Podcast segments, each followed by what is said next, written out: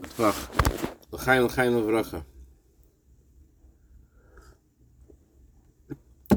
I know if you heard this, um, Lubis Thomas, we're talking about how the Frierdiker Rebbe says, whenever you say l'chaim, it's not just saying l'chaim to people that are with you, you're saying l'chaim to every single Jew in the world, and that includes especially those who are in a specific situation that need a bracha. They need specific salvation. So we all know uh, people which need Yeshua, especially the community in Surfside. So it's L'chaim Levracha, the Evisha Shemer Matzel, every one of them. And Korav Mamish, we should see Mashiach already, L'chaim Levracha. So I want to dedicate this also to my aunt for full Krev Shlema. Her name is um, Rivka Bas Yehudis, Full Krev Shlema, Chaim. Tonight I'm going to share with you some incredible stories about Rabbi David Edelman. David Edelman was the Rebbe's emissary in Springfield, Massachusetts, and he was a very good friend also of my grandfather, Rabbi Fogelman, who was Rebbe's emissary in Worcester, Massachusetts. So Rabbi Edelman uh, was born in Baltimore. His family was not a Hasidic family, but uh, he already felt a very strong connection to Chabad when he was a child. In fact, when the Frierdiker Rebbe, the previous Rebbe arrived in America, all the newspapers had the Frierdiker Rebbe's arrival um, and pictures of previous Rebbe. And for some reason, he just felt this connection to the previous Rebbe. And he put that picture on his uh, on, on top on above his bed. So although he wasn't really connected, but he felt this connection. And time went on, uh, Rabbi Axelrod, who was a prominent uh, rabbi in Baltimore, was a Chabad Chassid uh, he told Rabbi Edelman when he was 16 years old, he suggested to him and to a friend of his, Rabbi Yossi Lipsch, that they learn in yeshiva in New York. So they agreed and they came to yeshiva in 770 in the day after Shavuos in Tufshin Aleph in 1941. And that visit, that being part of the yeshiva, changed his life from one extreme to the other. In, the, in, that time period, the previous Rebbe would say a maamar every Tuesday, say a Hasidic discourse every Tuesday, which was a, a, uh, a, an anomaly because the previous Rebbe, because of his health, not many people were allowed to go into his room when he would uh, give a farbrengen. Only on special occasions were there farbrengens that everyone was allowed to. Were, were, were there farbrengens and and only very few people allowed to come. So that Tuesday the, saying the Hasidic discourse on Tuesday was something the Hasidim didn't want to miss. And Ray Edelman, he had no idea what a Hasidic discourse was, but within 72 hours of his arrival in 770, he realized like something special here. And he wanted, and he decided he's going to stay here, and he became a real part of the yeshiva. So that was uh, the day after Shavuos, that Tuesday, um, the Tuesday after Shavuos. Three months later, he had his first audience with the previous Rebbe between Rosh Hashanah and Yom Kippur, and during the ten days of Tshuva. And the previous Rebbe asked him when he started, when he arrived in the yeshiva, and he answered, "I arrived in yeshiva three months ago." So the previous Rebbe asked him, "Hast epis oisgelernt? Did you oisgelernt? Oisgelernt literally means, did you learn something? What what have you already learned?" What did what did you learn already? That's what the Frierdiker asked him. What did you learn already? So he told the Frierdiker Rebbe he, didn't really know what the word oisgelernt was. It, there's there's Vossas gelernt he knew, but oisgelernt was different different nuance in that word. He wasn't sure what that word meant. So the previous Rebbe said he had, the Frierdiker Rebbe explained his question. When I'm asking you what you learned, if you learned something, my question is do you say Yehei Rabba differently? Learning, being taught something means that you say, you say Yehei Rabba. Oops, my, my thing, the camera, camera's not working. Can you guys can hear me? You can hear me.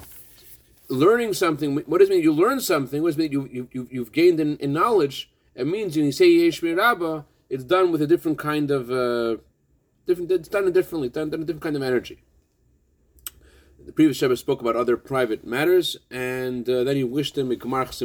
So, in 1944, in the summertime, Rabbi Avram Hecht, who actually is Rabbi Zalmi Hecht's uh, Zayda, Rabbi Avram Hecht got married, And he, at that time, he was sent by the previous Rebbe to make a yeshiva in Baltimore. And because he had to go to the wedding, his own wedding, he needed someone to take over the yeshiva. So he asked Rabbi Edelman, Rabbi David Edelman, if he would be willing to, to accept the reins of the responsibility of the yeshiva. So he took care of the yeshiva for a couple of weeks, and apparently he was successful.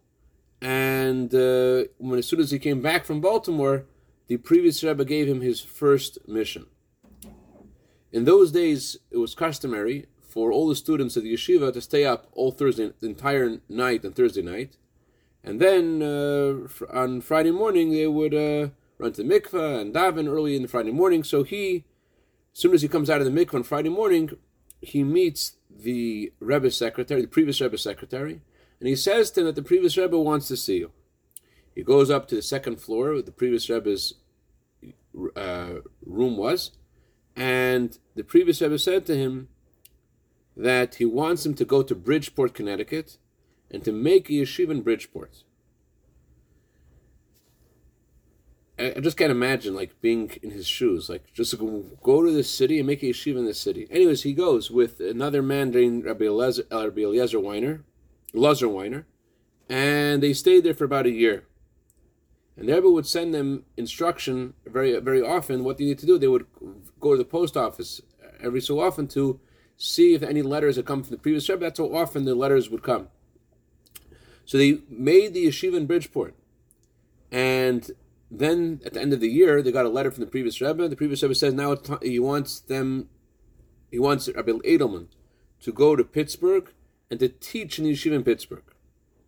So after nine months of teaching, the previous Rebbe said that this mission was accomplished, and now he wants him to um, teach in yeshiva in Buffalo.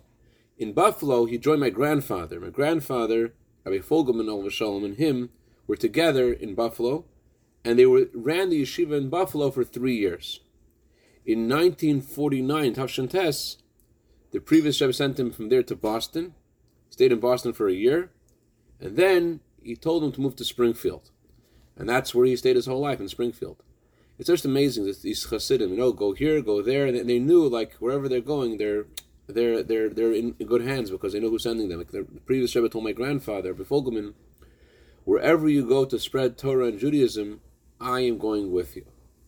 So they knew it didn't matter if it was Bridgeport, it was Boston, it was Pittsburgh, it's all the same. Anyway, so he was sent to, to, to Springfield, and that's where he stayed. In general, the Rebbe didn't um, tell anyone to leave the place that the previous Rebbe sent them. Like my grandfather, for example, Rebbe Fogelman, he had this thought that it would be a good idea for him to move to uh, St. Louis. He had a good opportunity there, but the Rebbe really spoke to him very forcefully and clearly. Uh, he had he wasn't even planning to like ask Rebbe's advice. He was more like asking Rebbe's blessing. Rebbe said, "How do you get such a wild idea, a wild Yitzhahara, to leave the place where you're sent? How did this enter your mind?" Anyways, but that's that's the that was the atmosphere. They knew the Rebbe sent them. This is their mission, and, and they went with full faith, and they were successful. So he got to Springfield. There was a chassid who lived there from the previous generation. His name was Rabbi Ber Levin. He had arrived there from this little shtetl in Russia, in, in Europe, called Krenitz, in Russia. A lot of a lot of very famous chassidim were from Krenitz, and whenever this Rabbi Ber Levin would visit 770, he was given a lot of respect. He was an older chassid. Besides that, he was also rich and he was also very knowledgeable in Torah. He finished the entire Talmud several times. And most chassidim of yesteryear knew the entire Tanakh by heart. And he also knew the whole Tanakh by heart, like well, of course. So he also was very careful about every word he said. He's a very, very unique individual. So one time he went to visit the previous Rebbe, and the Frierdiker Rebbe said to him, Rebbe, the time has come to make a yeshiva in Springfield. Rebbe at that time, Rebbe at that time was 78 years old, and he didn't know what to answer. Like he's 78 years old. What does the previous Rebbe expect of him? So the Rebbe said, For Torah, Rebbe, for Torah you have to have sacrifice. And that really transformed him. When he came back to Springfield, he got together all of the philanthropists in Springfield, and he he got the funds together to found the yeshiva in Springfield. And when he was already uh, almost 80 years old, he took the responsibility of, of all the finances of the yeshiva, and he went door to door speaking to all the different people there, and he took the, this whole responsibility on, on, upon himself, and he said those were the best years of his life. He felt so alive, you know, being part of this this holy mission. So the Rabbi Rabbi Edelman was very often uh, getting instruction from the previous Rebbe throughout his mission there in Springfield, and uh, he, he's an interesting uh, ca- uh, story. Once is that he once was by because the previous Rebbe's uh, health condition, not everyone could understand the words of the previous Rebbe.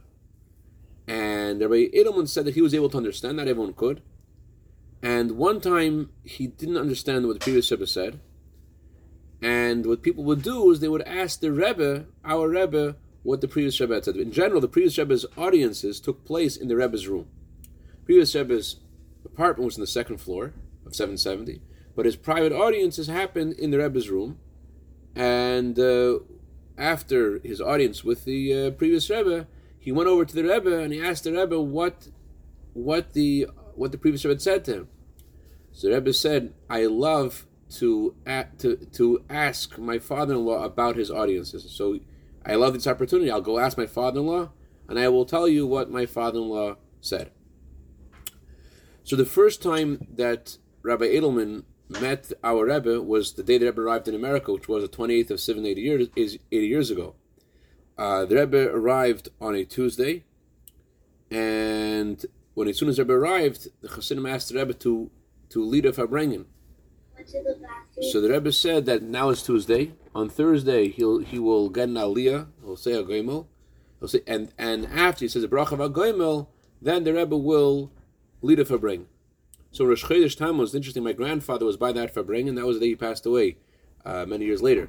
Rosh Chodesh Tammuz, the first day of Tammuz, uh, in 1941, the Rebbe led this Farbrengen. started at 8 o'clock at night, exactly, and it went on till 3 o'clock in the morning. The Rebbe was explaining at length the, the uh, meaning of the Mishnah. There are four people need to give thanks to Hashem, and one of them was someone who took, who took a journey overseas. So that, at that time, they, they, all the Hasidim were able to recognize the Rebbe's, Rebbe's greatness. The Rebbe spoke for seven hours about this mission. They could see that the Rebbe's was, you know, who the Rebbe is. So, Rabbi uh, Edelman said that he noticed that very often when he would seek the Rebbe's advice, uh, there were there were so many obvious miracles that happened, things that he thought were like impossible situations. He didn't know how to solve different things, but he spoke to the Rebbe and that would just would make with his hands, and like, it's nothing. And immediately things change. I'll tell you three stories of how about these these different kinds of incidents that happened to him, where things were like impossible, and they were like, I said it's nothing, it's okay, and and things just turned around. It sounds like what the uh, uh, in the in the Haftarah of Acharon shel Pesach it speaks about Mashiach, uvuruach piv yamas where the spirit of his lips the evil are evil is destroyed. So in similar way, there was said the words, and all of a sudden there was there was immediate change. It's it's stories which are incredible. But Rabbi Edelman, anyone who knew him, was a very down to earth person, and yet he says these stories happened. He was present, and I'll share with you these stories. Number one, uh, in the his first time period in in Springfield, he wanted to buy a new building for the yeshiva, but he also needed to afford money for the down payment. To afford money for the down payment, he wanted to sell the old building. But he couldn't find anybody who wanted the old building. There was a lot of different issues in the old building. No one wanted to buy it. So he came into Yechidus, came to Rebbe's room, private audience, and he told the Rebbe, I cannot sell the old building. The Rebbe said, everything will be okay, nothing to worry about. But he repeats to the Rebbe, again, it's so difficult. No one wants to buy the old building. I have no money to um, to uh, to pay the down payment. I forgot to tell you, that he was supposed to give the money for the down payment, and he asked the Rebbe, what should he do? He doesn't have the money. The Rebbe said, tell the guy to wait. So the guy waited, but now he still doesn't have the money, and, and he comes back to the Rebbe, I can't the old building, I don't have the money for down payment, what should I do? The Rebbe says to him, don't worry, the second time, everything will be okay. He comes back to Springfield. his audience was with our Rebbe was at three o'clock in the morning, and he arrives back in Springfield at eight o'clock in the morning, and he he, he goes straight to the yeshiva. He's about to go in, and this woman is standing at the entrance of the door of the building, and she's holding a a a sack of cash and folded up dollars in her in her in her little sack and she says to him is it true that you want to sell your building he said yes so she says okay i'll buy it he said do you want to look at it first She says no no I'll, I'll buy it he says there's a lot of issues in this building she said it's okay i don't need to see it i want to buy it I, I like I like this neighborhood. There's development in in in um, people, Jewish institutions being built in this neighborhood. So I like this. I like this, and I want to buy this building. My husband's very rich. He says, but things have to be fixed here. He says, don't worry, my father-in-law is rich. He'll take care of whatever has to be fixed. So, in in in, in a second, that's that's that. She gave him the cash for the building, cash, and uh, with that, he didn't have to worry anymore about how to find the money for the down payment for the new building there was um, an issue he had when he brought he bought a a beautiful um, whole um, field to be used for the yeshiva. I'm not sure if the same field that I merited to uh, play uh, softball in. Our, our, we had a we always had a uh, duel or a, we had a game between the the the the softball team of Worcester, Massachusetts against the softball team of Springfield, Massachusetts. We had our annual game. I don't know if the game took place in this field or not but he wanted to um, build in this field, and he couldn't get a permit. He could not get a permit for doing any construction, and because the city was saying he has to put a new pipe there for water, he has to, just, he has to and he couldn't figure out a way to, that the city would be satisfied, so he could put the pipe in and and build there. So he comes to the Rebbe, he tells the Rebbe the issue, and again the Rebbe says to him, "Don't worry, everything will be okay." He goes back to Springfield. The next morning, he goes to that that field that he had purchased, and the city is not letting him get permits. He goes to that field, and on the field he sees a man named Mister Mister Gluck. Mr. Gluck says to him, "Hi, I'm Mr. Gluck. I'm in the city has appointed me to um, to uh, to to uh, basically be the person that issues the uh, permits and I decided I'm going to get you permits to build your building. And he says, I see that your students are God fearing people. I think that they're the future of, of, of Jews in America. And therefore, I decided I'm going to arrange for you to get these permits. Mamish, like that. Rabbi Edelman says, doesn't sound like something that makes any sense, but he said, I saw this with my eyes. That's how we were able to build our building. At another occasion, he came to the Rebbe in an audience, told the Rebbe that he has a problem with the budget. He feels the budget is just beyond their means, and uh, he doesn't know what to do about this. Uh, about this, the Rebbe still told him that uh, the growth of the budget is a normal thing. It's, a normal thing that the budget grows, and uh, not not to worry about it. Uh, a week later, a woman comes with her brother and they were their mother just passed away. She would always give the yeshiva twenty five dollars, and their mother their mother just passed away, and they put on the table twenty thousand dollars, and they asked to dedicate a room in the yeshiva in memory of their mother, and then a few days later. Another woman who never gave the yeshiva any money at all, all of a sudden decided that she wants to give a significant sum to support the yeshiva, and that's how their issue with the budget just disappeared. Two more stories. Let you guys go. Uh, one time, they, they would have this custom, the Edelman family, to go to the Rebbe for a private audience once a year. In one of these audiences, in the middle of the winter, his two-year-old had a cold, and his wife, Mrs. Edelman, decided to leave the two-year-old home. So they came to the Rebbe with their five older sons and their two younger daughters. And he gives the Rebbe a long list of things he's doing this, he's doing that. He comes to Rebbe's room, he gives the Rebbe the list. The Rebbe puts down the, uh, the Rebbe looks at the paper, the Rebbe looks around and says, where's your, where's your daughter? And um, they, they, at one point, they had an opportunity to move to a uh, new, new, upper, new, new um, position in a different city, and he was considering moving to a different position. And he asked his wife, said, "We should have moved this position. The conditions there will be a lot better, a lot easier. Perhaps we should move somewhere else." So he told his wife, "Well, we could ask the Rebbe this question when we come for that yearly audience we have with our family. We'll come in, we'll ask the Rebbe." She said, "Okay." They come into the Rebbe's room. She tells the Rebbe, the Rebbe that why she wants to move. The Rebbe said to her, Have you ever thought about the fact that in the new place you're going to go, you're going to have to be under someone else's, you're going to be working for somebody. And maybe you won't get along with them. But in Springfield, the only person that you're under is Hashem. So they stayed. They once were having a very great difficulty in their finances, and the Rebbe said to Rabbi Edelman, in heaven, there is no good that is missing. God is not missing any good in heaven. You only have to make the appropriate vessels to receive the blessing. And the appropriate vessels are the, are the Torah classes that you teach in public, and they that's how you receive the blessings. And then there be continued. I suggest that you give a, class in the shul called Kesser Israel, Kesser Israel. give it a shir in that in that that um, synagogue, and I suggest you give the shir between Mincha and Ma'ariv, because before Mincha there people aren't there yet, and after Ma'ariv people leave to go home. So I suggest you give a class between Mincha and Ma'ariv in this synagogue. Rabbi was thinking to himself, like it's impossible because the the the, the shul was very Litvish shul, even it's share Hasidus there, it's not going to fit. And as he's thinking this, he repeats again. I suggest you give a shir in the in the shul Keser Israel, and it should be between Mincha and Ma'ariv, because before Mincha not everyone's there, and after Ma'ariv people are already going home. After I repeated this twice, he already knew that this is going to happen. Rebbe said it. The Ruach Piv.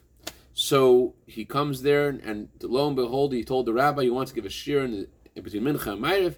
The rabbi agrees immediately, which was a total shock to him. This rabbi was from total different uh, background. They're not really someone who thought would appreciate Hasidus and stuff, but he immediately agreed, and he started giving shiurim. And as Rebbe said, in heaven, nothing there's no nothing missing in heaven. All you do is make the is make the vessels, and the vessel is to teach Torah in public. So he started teaching Torah in public, and the blessings came down. L'chaim, l'chaim. Those are the stories I wanted to share. Good tavach, good tutapsuris for each of us and all of us and the Shasiv Kar Mamish Mashiach Tzakenu, L'chaim L'vracha. In, in heaven, there's good stuff already. You just need to make the vessels. L'chaim.